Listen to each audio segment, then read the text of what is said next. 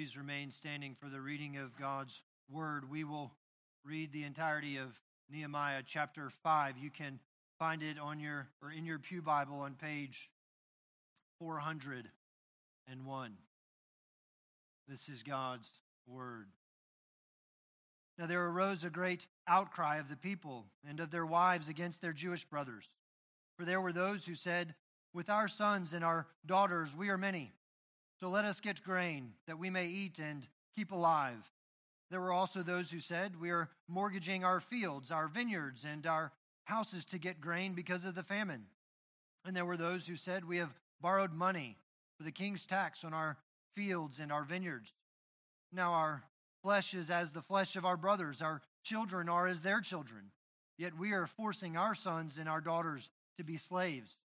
And some of our daughters have already been enslaved but it is not in our power to help it, for other men have our fields and our vineyards. I was very angry when I heard this outcry and these words. I took counsel with myself, and I brought charges against the nobles and the officials.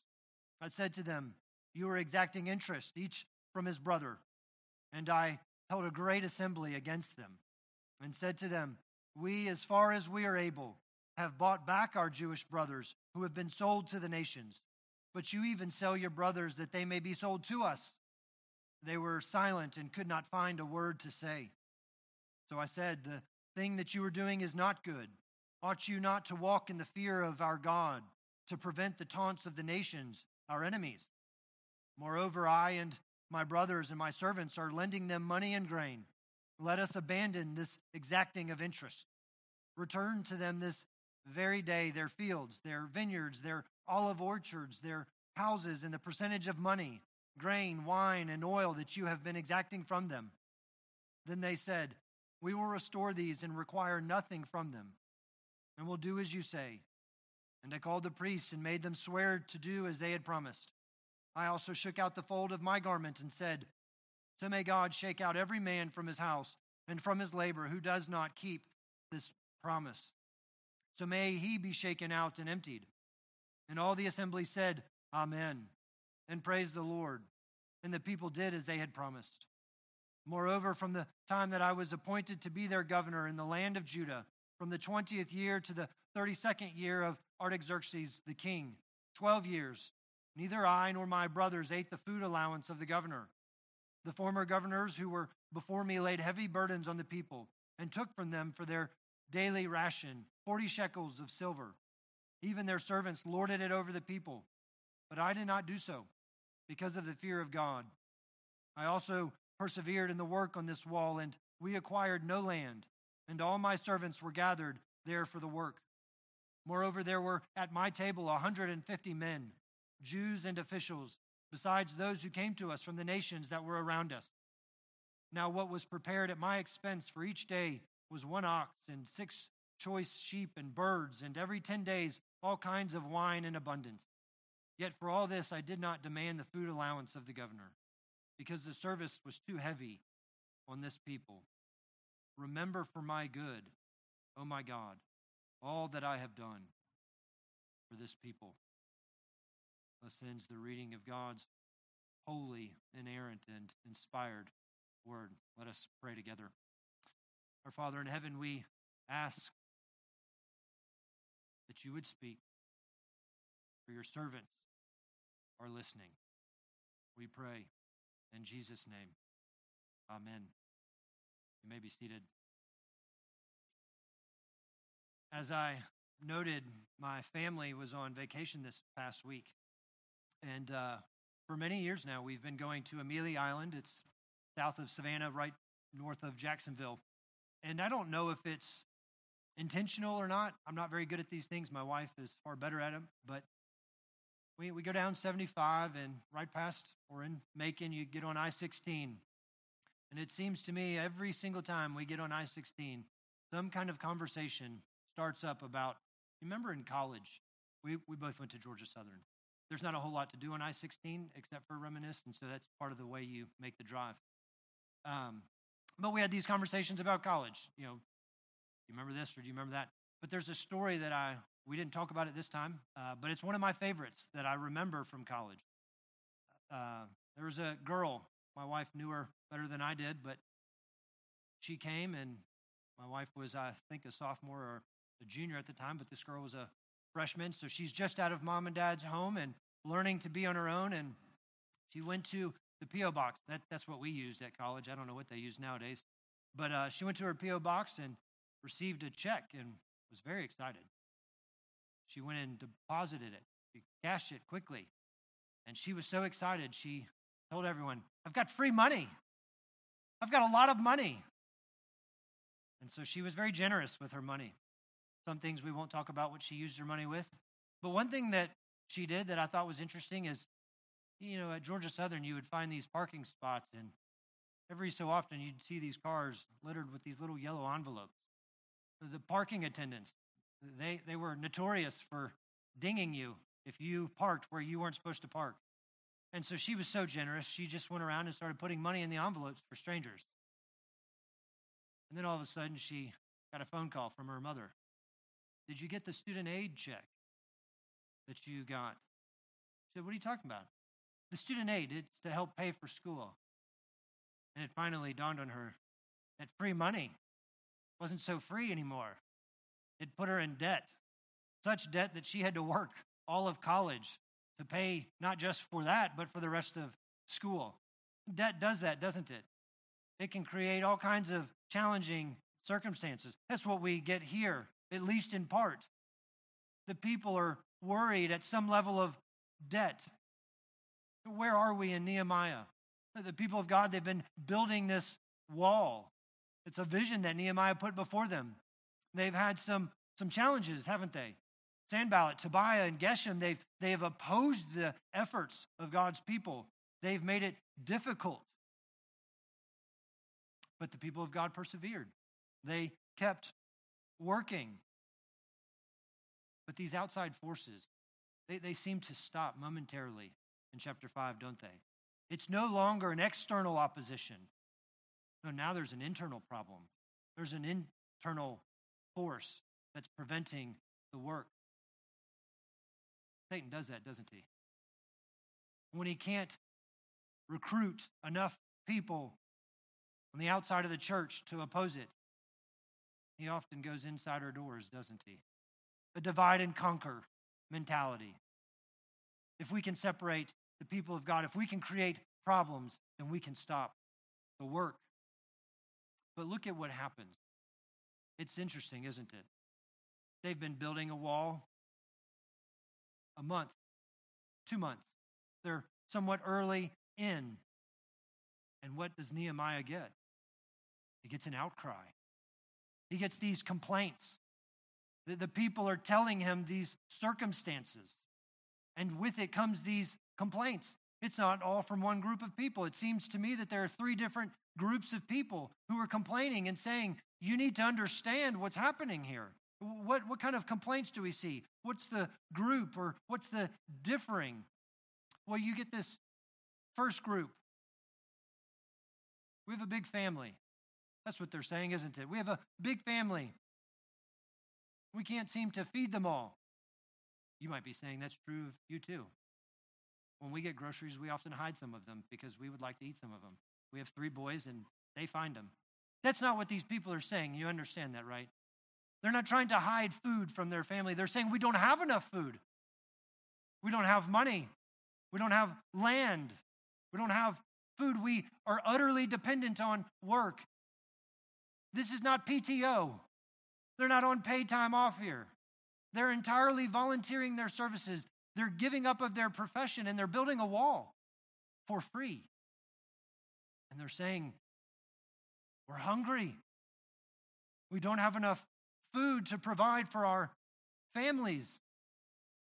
Perhaps it's creating tension in the home. Husband and wife, they're, they're arguing about finances. That doesn't happen today, but, but here, that, that's what's going on. What are we going to do?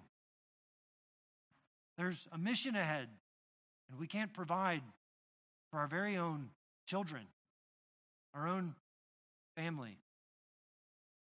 There's no unemployment check, no stimulus that's coming.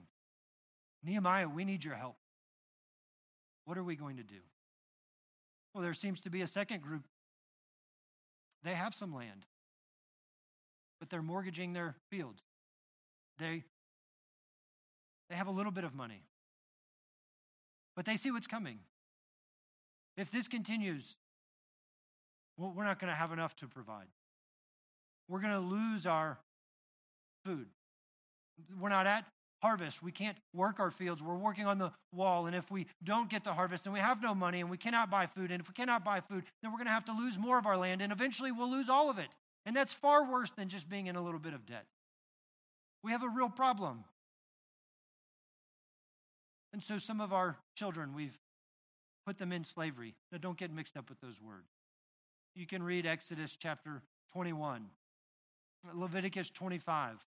Uh, God knows how to care for his people, and he instructs his people when there's problems. Church, this is how you care for your people. This is not the same kind of slavery that we know in the United States. This is a very different kind. And so he's saying, people of God, you need to know how to treat one another when there's a problem. But then you have a third group.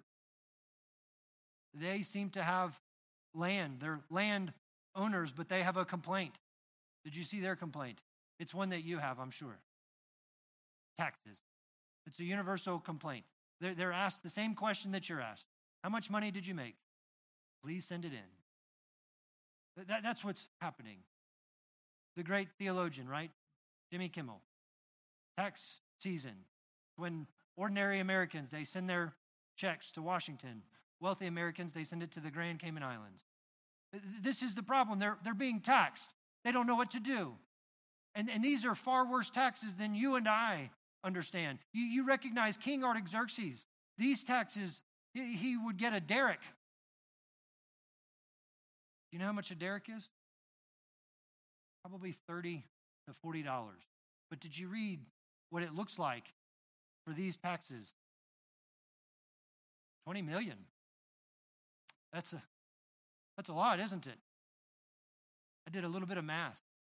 The tax revenue for King Artaxerxes 600 to 800 million dollars a year for him. In fact, Alexander the Great, it was said when he stumbled upon Susa, what he found, that, that would be close to where they were. He found 270 tons of coined gold and 1,200 tons of silver. And that was just one location. And so God's people are saying, we need help. We're in trouble. You've asked us to build this wall, and we can't provide for some of our basic needs. And so they give you this summary verse in verse 5. And what are they saying? It's a, well, we're left with one option our children are going to have to be enslaved. But why our children? They're, they're just like your children. They're made of the same flesh, same kind of people. Why are our children treated differently?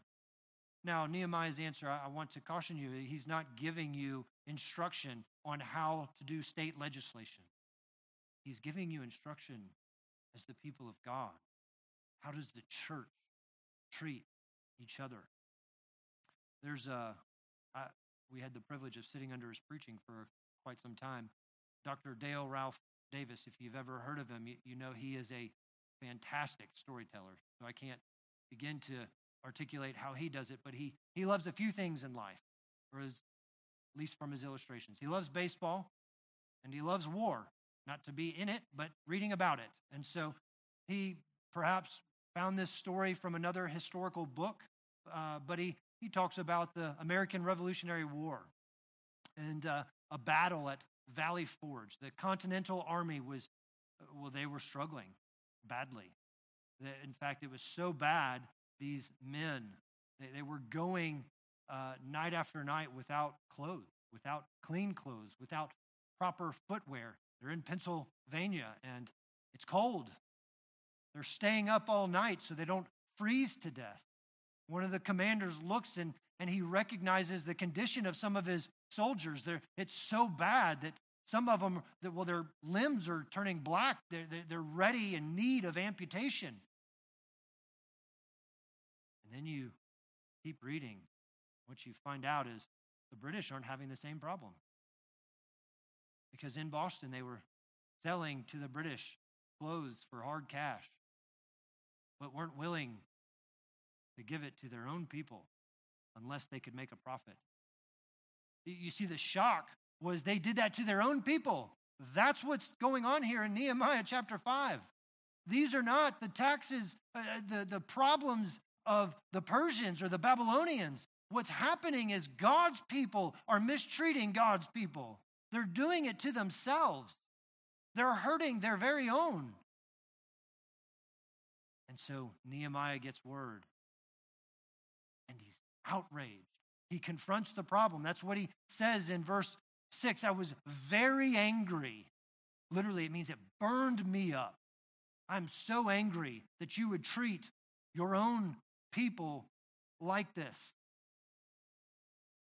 It's, it's not anger because he heard and now he has to deal with. It's, it's not an anger of preference, you see. It's an anger against objective wrong, objective evil. You're hurting your own people. And he's angry. Maybe think of that verse that the Apostle Paul tells us Be angry and do not sin. Don't you want to ask Paul what that meant? What does that look like? I think Nehemiah gives at least a picture. He's angry, and what does he do? Well, he doesn't rush in and open his mouth. It says he consults with himself. He thinks about it. You recognize anger, it's a, uh, it's a powerful emotion. Rarely acted on is it rational. I, I'm, I'm a great example of that. I love to be angry and say, Well, I'm, I'm telling you logically how this works. To which then I have to look in the mirror and say, How illogical and rude of me. And what Nehemiah is saying, I, I must consult with myself. I, I need to think. It's not so much I just need to cool off, I need to understand what's happening. And as he understands, then he engages. And what does he do? Well, he confronts the people of God, doesn't he? And he doesn't do it in isolation, he does it in public. He gathers an assembly of the people and he confronts them in their sin to the point in which they don't even have words to say. What he tells them, you're wrong. You're, what you're doing, it's wrong. And you need to change.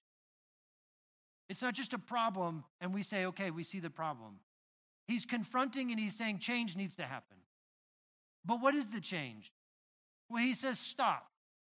Stop exacting interest on the people. Stop earning more money from the people.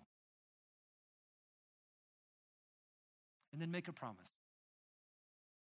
He's not just saying, stop. He says, keep, keep your word, keep your promise. And then he does something very interesting. If you're reading it closely, what does it say in verse 10? Moreover, I and my brothers and my servants are lending them money and grain.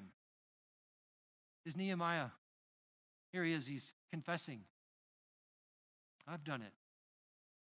Now, I, I would caution you to think, I don't think he was doing as you read in the complaints. I don't think he was lending money and he was charging interest on it. I think he was lending money and he was saying, pay me back when you get a moment.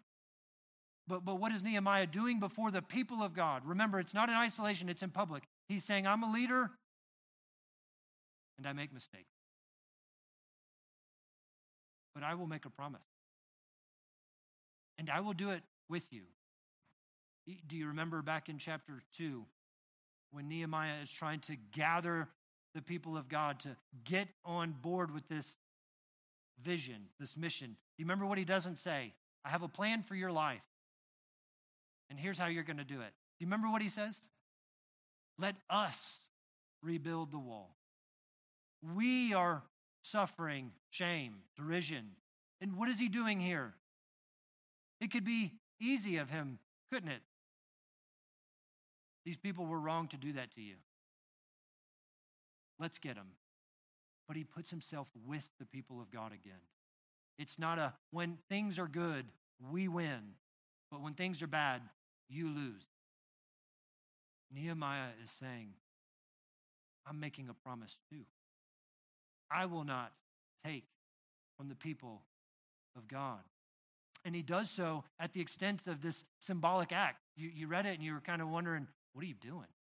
He's shaking out his clothes. You know, they had pockets. They didn't have jeans, right? So they didn't have like front pockets. They had pockets inside their garments. And what is he doing? He's he's standing before the people of God and he's shaking his garments and, and all of his coins or whatever treasure he might have had on him is falling to the ground.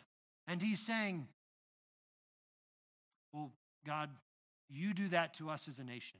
If we fail to provide for our own and care for our people, may God shake us too of any treasure we think we have. And it wasn't just some like good hype speech. He brought the priests in. He was saying, This is not just a promise that I'm making before you. This is a promise we're going to make before the Lord. We are calling upon God. We are making a promise, a covenant that says we will keep our promise. We will care for our own. And so they do. And the people say, Amen. Then you get this interesting dialogue, don't you? Nehemiah, when you look at verses 14 through 19, he's heard the complaints of the people. He confronted a problem. But then he gives you the cause. Why does he do what he does? What you see in verses 14 through 19, it's not some kind of chronological order. It's a it's a diary. Men don't keep diaries nowadays. It's a 30 for 30. We'll call that. If you don't know what that is, that's an ESPN kind of reference. I don't get to make sport references often, so there it is. What is he saying? He's giving you the reflection. These are the reasons why I made the decisions that I made. And what is he saying? It cost me a great deal to make that promise. It cost me a great deal to make that promise. Did you see what it cost him? It's 12 years later. That's where verse 14 shows up. It's been 12 years. And he's saying, For 12 years, I've done a few things. What has he done for 12 years? Well, he's become the governor, and as the governor, he has certain privileges. And what are those privileges? He could have a housing allowance. He's got some servants. He gets to have parties, but how are those things funded? Taxes. And it's legal. He was supposed to get the taxes from the people and he was supposed to send it back to the king and he was supposed to keep some for himself. This is how I'll make my living. I'll, I'll increase my wealth. I'll, I'll have these parties. I'll take care of my servants. But what does Nehemiah do? He doesn't take any of that money, does he? He provides what? Out of his own expense, for 150 servants. That's not including the officials. That's not including whatever celebrities decided to come through. He didn't host people on the people's dollar, he did it on his own. For 12 years, he said, I will not take from the people of God. He takes care of the servants himself you see this dramatic shift, don't you? The first half of the chapter, it's, it's, it's full of greed. And then you get to this giving generously. How do you go from greed to, to giving generously?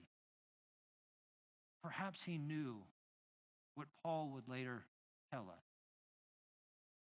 What does Paul tell us in Philippians chapter 2 about the Lord Jesus himself? Being in the form of God, thought it not robbery to be equal with God. But he made himself no reputation. What is Nehemiah doing? He's giving up of his right. But much more, how much did Christ give up his right? You recognize Jesus as God has rights. The throne is his right. To have stayed there is his right. That's due him. And yet he says, No. And he comes down here, the God man, giving up his throne of his pleasures to be man, to then die for man. In the worst of ways, he has rights, and yet Christ gave it up. And so Nehemiah is giving you his cause. I want to do something for God's people, but why? He says it twice because of the fear of God. That's a phrase you've probably heard before. It's definitely not politically correct to use in today's world, is it? Fear is, well, it's not something you're supposed to experience. You're not supposed to be fearful. You're supposed to be feared, but not supposed to be fearful. What is the Bible talking about? It's, it's not just a phrase that shows up in Nehemiah, you see. Uh, it was referenced in Sunday school. It shows up in Proverbs. It shows up 120 something times in the Bible. The fear of God. What does that mean? I think it means to take God seriously. There's a little book tells you how to study the Bible. Uh, Kevin DeYoung, Taking God at His Word. That's what it's called. It's to take God seriously. When he, when he says that, it affects the way that we think. It, it shapes how we think and know things. It shapes how we feel things. It, it shapes how we act. It shapes how we treat other people. It shapes how we worship. When we take God seriously, it changes everything, doesn't it? And that's what it's doing here for Nehemiah. This fear of God, it's changing everything. It's creating an entirely different cause about him. It happened in Isaiah, didn't it? Chapter 6. He sees God in his glory, and it changed everything. You might call it a, uh, a beautiful terror. He's afraid because he sees God for who he is. And yet it was beautiful, his experience of the seraphim atoning for his sin to the point in which he's saying, I'll go anywhere, just send me out. I want to do something. Do you know where else where you see that beautiful terror? You see it at the cross, don't you? In Mark's gospel, chapter 15, you, you have a Roman centurion.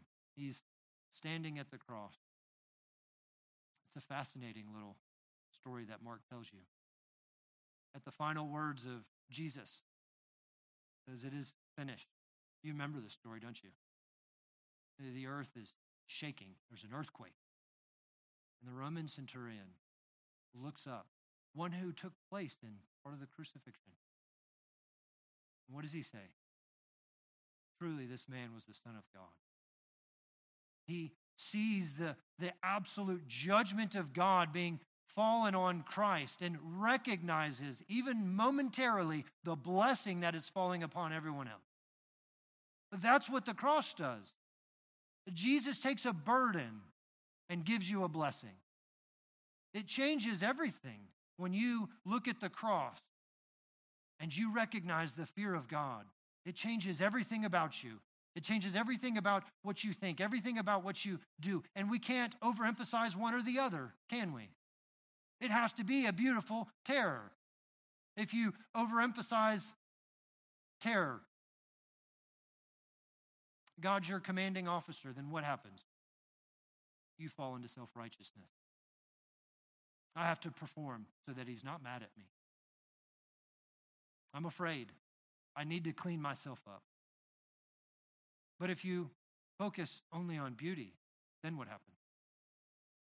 Oh, it's self indulgent. You have no room for the law of God, what it means to be obedient. You just take and look for the comfortable life. Only at the cross can you have both beauty and terror. And what does it do for Nehemiah? He has compassion. He has compassion on them. It's a picture of the great shepherd. You remember when Jesus looks out on the people? He sees their outcry. They're harassed and helpless, he says, doesn't he? And what does Jesus say? You guys need to fix this. You need to get better. No. Jesus says, I have compassion on them. They're in great need. Now, how do you apply a narrative like this? What's the story? What's the point? Maybe we should do what Nehemiah did. Maybe we misunderstand what Nehemiah says. Look in verse 19. Remember for my good, oh my God, all that I have done for this people. What do you think about Nehemiah's prayer? Is that a prayer that you pray often? God, remember me. Look at all the good things I've done. Is that what Nehemiah is saying? That phrase shows up several times in the Psalms, mostly from David. And do you know what David is saying? He says, Vindicate me, God, according to my righteousness. Now, you're, good Christians. You, your alerts are going off. Well, wait a minute. How do you say that? What are you talking about? That's, that's impossible. Is that, are we sure we want to pray that? Vindicate me according to my righteousness because I'm good. I have done something. That's not what David's saying, you see.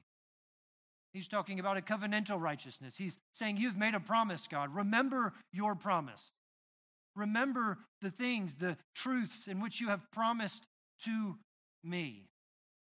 I have forsaken all and fallen for you.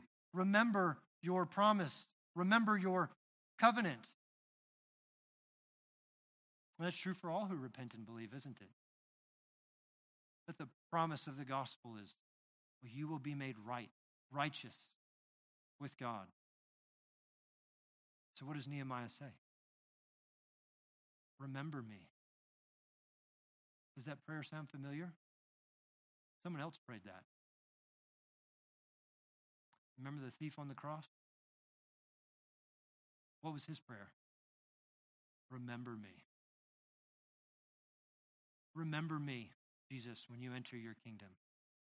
And you understand he's not saying because I'm I'm such a good guy. He's on a cross. What is he saying? You are the most central thing. I see that now. I understand that. It changes everything. Remember me when you enter in. That's what this is, isn't it? The Lord's table, it's a picture. Remember Jesus as he remembers you. That's what Nehemiah's getting at. He's, he's changed his activities, he's changed his living. He's counted the cost, the cost of being godly. And it actually cost him something, didn't it? It cost him his own financial security. And you understand that godliness is not accidental. We don't believe in accidental righteousness. You don't accidentally just do something right. You don't accidentally fall into the kingdom of God. No, it's a submission. It's a submission to Christ. It's no accident at all, is it? It was intentional. What Christ did was intentional. And what it means to follow Christ is intentional. It's not accidental. And that's what Nehemiah is showing. He's, he's often referenced as a, a picture of Christian leadership. There are leadership principles, but you recognize Nehemiah is just a picture of biblical Christianity. This is what it means to follow Christ. We count the cost, and there is a cost to what it means to be godly. It might cost you financially.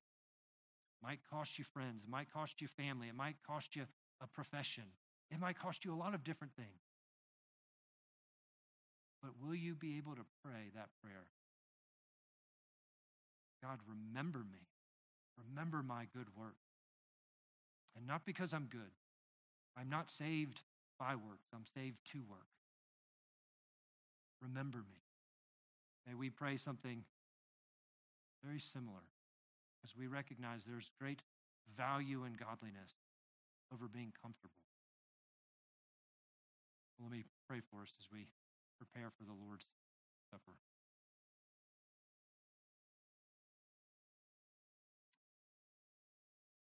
Our God and our Father, we thank you for the truth of your word. We see the trials, the, the challenges of your people.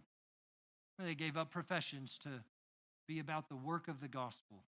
They, they gave up some securities to focus on church, the community of saints. And when they experienced trials, they confronted things. And they were reminded that they have a God who provides. And so they are to treat each other in accordance with the law, according to righteousness, not their own, but according to the righteousness that is given by Christ Jesus. And so we thank you for Nehemiah, a picture of what it means to be a Christian. We make mistakes and we confess and we return in repentance and faith and saying, Help me, O Lord, to have compassion. Help me, O Lord, to live in the fear of God. Help me, O Lord, to live faithfully and pray. Remember me as you would remember your son. Help us to pray that prayer.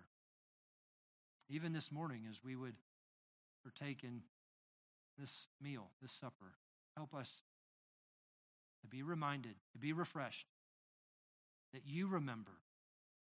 Help us to remember. And all for Jesus' sake, we pray it.